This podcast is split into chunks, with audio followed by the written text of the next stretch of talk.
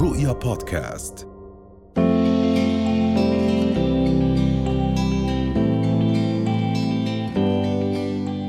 بيقولوا لك عشان تحسن نفسيتك وتدرك معنى وقيمة الحياة لازم تقضي وقت مع صغار السن الأطفال وكبار السن. اليوم عم نتحدث أنه هذه الفئة تحديدا لازم يكون في عندنا وعي أكبر بالتعامل معها. ولكن خلينا نتحدث عن النسب على الصعيد المحلي وعالميا بفئة كبار السن. كبار السن كما عرفتهم منظمة الصحة العالمية هم الأشخاص التي تجاوزت أعمارهم 60 عام فما أكثر. نسبتهم عالميا 12% في عام 2050 رح يصل يصلوا ل 22% في الأردن نسبتهم قليلة بعض الشيء 5.4% حسب دائرة الإحصاءات العامة. نعم. هلا عالميا 22% من فئة كبار السن بيعانوا من اضطرابات ومشاكل نفسية. لأنه هاي المرحلة لها آه، خصوصية. بعض الأشخاص بيكونوا فاتوا بشيء من عدم الاستقلالية في المعيشة بسبب صعوبة الحركة بعض الأمراض المزمنة والآلام المزمنة الضعف اللي بترافق مع المرحلة العمرية في هاي الفترة. أيضا بعض الشعور بالعزلة بالوحدة بعدم تقدير الذات بقلة الثقة. آه، بالنفس عدم آه، الشعور بوجود قيمة للحياة أو قيمة للوجود في هاي الحياة. وكأنه صلاحيتهم آه، انتهت أو أدوارهم في الحياة انتهت. نعم. نسبة بسيطة جدا تتعرض للإيذاء اللي هو المقصود فيه يعني الإهمال لهؤلاء كبار السن. نعم. يعني أكيد في ظروف اجتماعية واقتصادية مختلفة تؤدي بإنه كبير السن ممكن إنه يتقاعد أو مثلا يجلس في المنزل أو ما يكون عنده منزله الخاص ويكون عنده استقلالية كاملة بيكون مثلا عايش مع أولاده ممكن يكون عايش مع آه مثلا آه زوجة ابنه عايش في في بيت آخر. هذا الشيء ممكن إنه يؤدي لكل هاي الظروف اللي عم نحكي عنها. شو هو النظام الاجتماعي والاقتصادي أيضا اللي ممكن إنه يعزز من الدور وحماية كبار السن؟ لما نحكي عن مثلا رواتب تقاعدية لما نحكي عن تمكين اقتصادي الاقتصادي لما نحكي عن تمكين اجتماعي بشكل عام ممكن إنه يساعدهم. آه، هو القيمة الاجتماعية والاقتصادية يعني لكبار السن للأسف بتنزل بعد تجاوز عمر الستين بسبب آه، التقاعد وبسبب أيضا آه، مغادرة الأبناء للمنزل. فبصير عندهم نوع من بعض الأمراض النفسية أو الإحباطات النفسية مثل الخرف أو الاكتئاب أسبابها عشان نوصل للحلول وكيف نعالجها لازم نعرف أسبابها.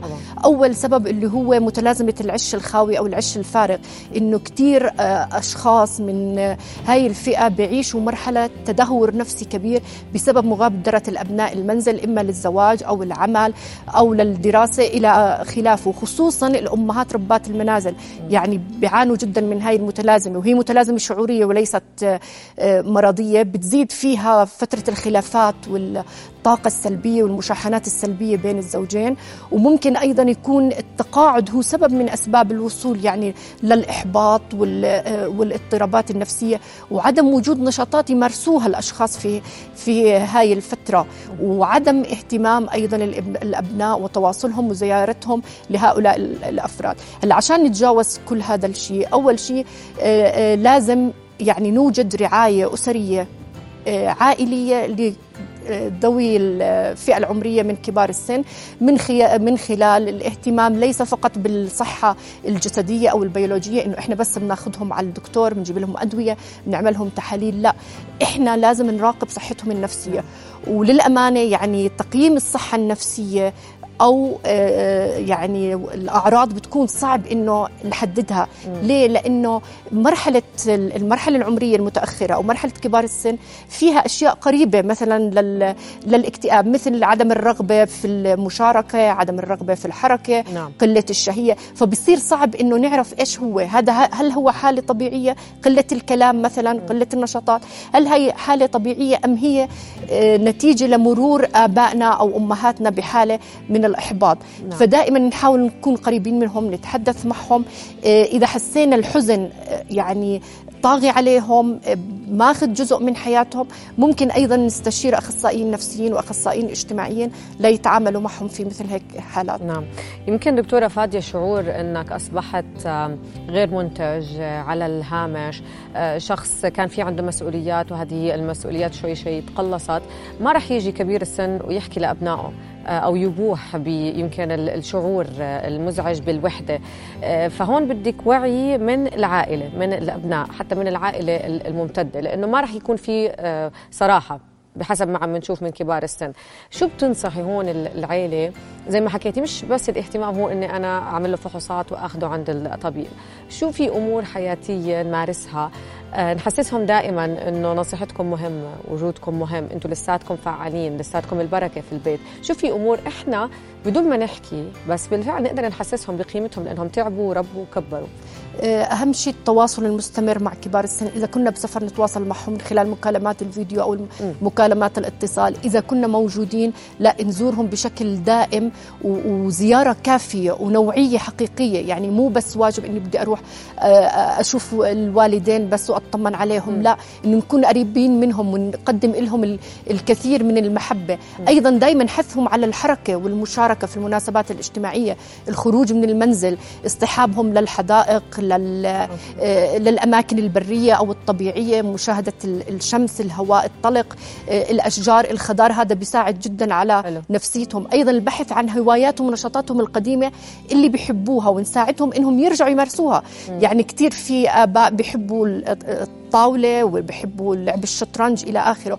بس يمكن مروا مرحلة إحباط أو نسيوا هذا الشيء. إحنا دائما نشجعهم.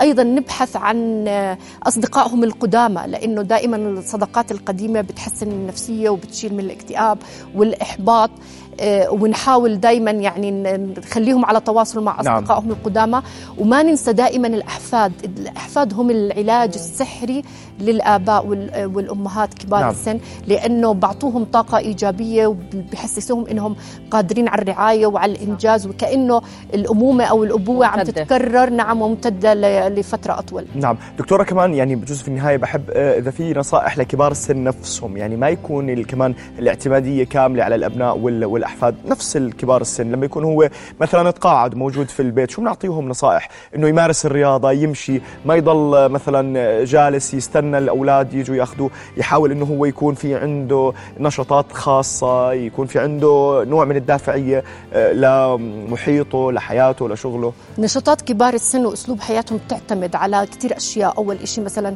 درجة تعليمهم على ثقافتهم على مناطق سكنهم على محيط على محيطهم على آه، بيئت بيئتهم. دائما بنعرف إنه الأبناء بيكونوا في مشاغل لأنهم في مراحل تأسيس حياة والاهتمام بأطفالهم.